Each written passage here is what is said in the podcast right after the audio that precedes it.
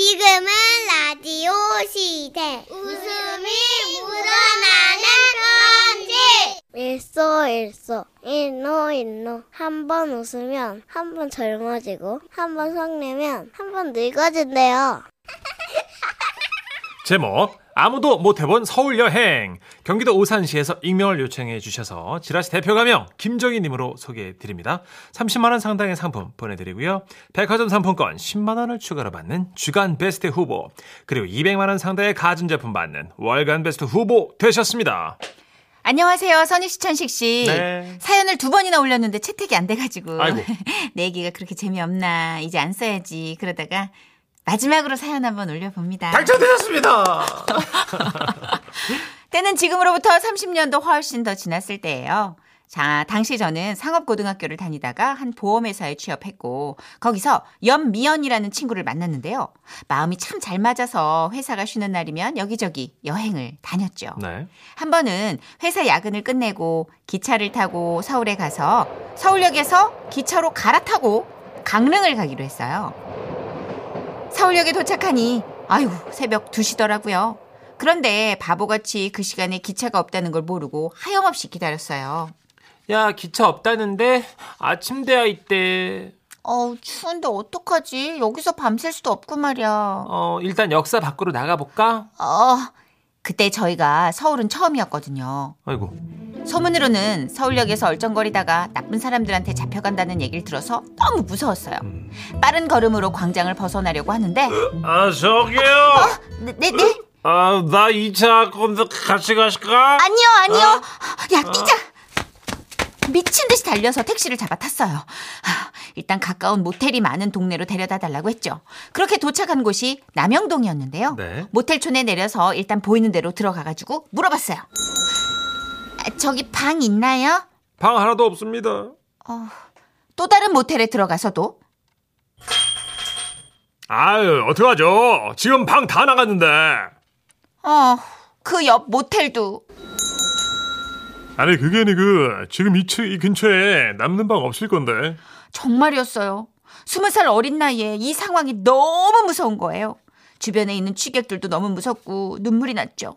그런데 그때 마침 경찰차가 지나가는 거예요. 친구와 저는 누가 먼저랄 것도 없이 경찰차로 달려갔어요.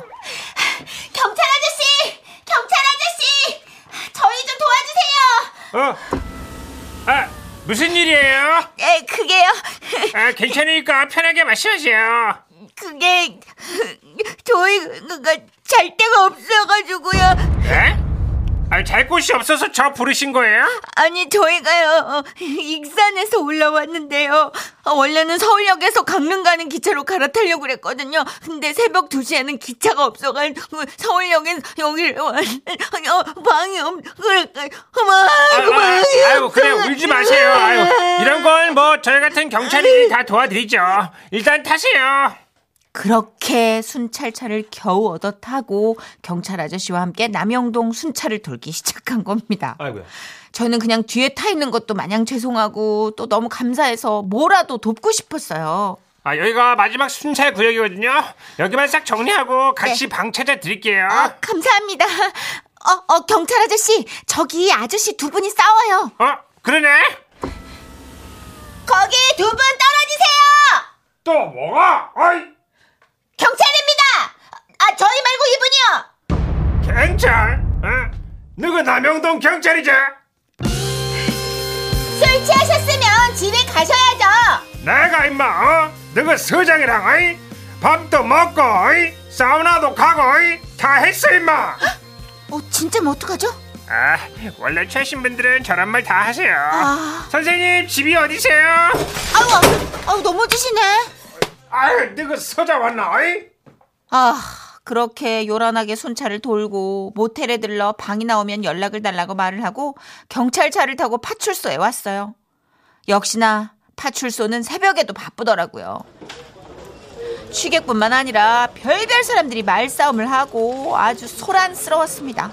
그런데 그때 한 아주머니께서 슬며시 들어오셨어요. 아 저기요. 아 죄송하지만 잠깐 화장실 좀 줄 수 있을까요? 저기요. 아 제발 아무도 안 들려요?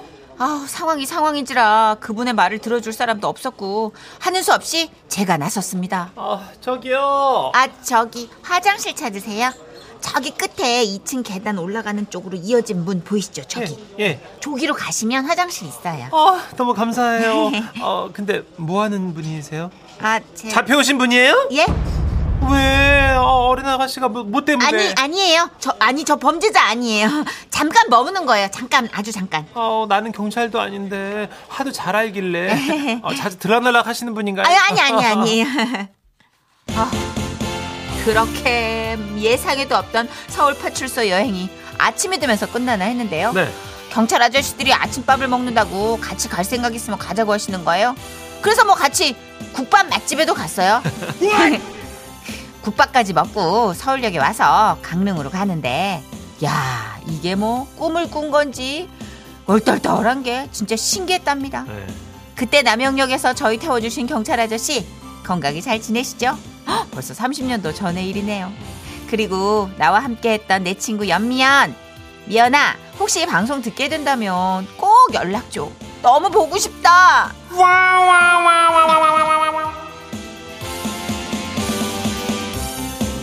따뜻한 사연이네요. 아, 진짜 다행이네요. 아, 요즘도 그 뭐 이렇게 순찰 도시다가 뭐 주치자들 만나시거나 아니면 이렇게 우리 주인공처럼 맞아요. 난처한 상황에 있으신 분들은 많이 돕고 계시잖아요. 그럼요. 예. 근데 그 당시가 조금 더 뭐랄까 사람의 체온으로 치면은 1도 높았다고나 할까. 그렇죠. 약간 소란스럽기도 하고요. 그죠? 어, 왁자지껄 정신 없는 가운데 네. 지금처럼 삭막한 느낌은 아니었던 것 같아요. 아. 지금 일하시는 분들은 늘 따뜻하고 한결같지만 그쵸. 뭔가 범죄의 음. 그 성격이 좀더 아, 그렇죠. 예전과는 달리 무서워졌다고 할까? 아, 그렇죠. 뭐 어. 이유가 있을까요? 좀 자, 잔인하고 무서워진 면도 없지 않아 있는 것 같아요. 어, 그러니까 예를 들어서 예전처럼 익산에서 올라와서 서울에서 잘 곳 없어서 이렇게 이리저리 모텔 알아보고 이런 행동조차도 굉장히 위험하게 생각될 수 있는 시구, 시대잖아요. 지금. 맞아요. 그렇죠. 그때는 아무래도 조금은 또 뭐 그때나 지금이나 술 취해서 파출소 신세 부시는 분들은 늘 아이고. 한결 같고 맞아요. 예전에 그게 뭐 CCTV 같은 걸로 그 동네 파출소 경향을 보여주면서 네. 이렇게 얘기를 해주는 그, 글- 그 근무하시는 분들의 애환을 알려준 다큐가 있었어요. 아, 본 적 있어요. 있죠? 네네. 고정 프로그램 어, 중에. 진짜로. 와, 지구대. 별일이 다 있더라고요. 네. 그거 보고 술 좀 끊어야 되겠다 생각. 그렇죠. 그런 생각 잠깐. 했지 않았을까요? 아, 그럼요. 누구나 하실 거고. 어. 그리고 요즘은 다행히 쿠시국이라 정선혜 씨. 아. 근데 취객이 조금 줄었대요. 그래, 진짜.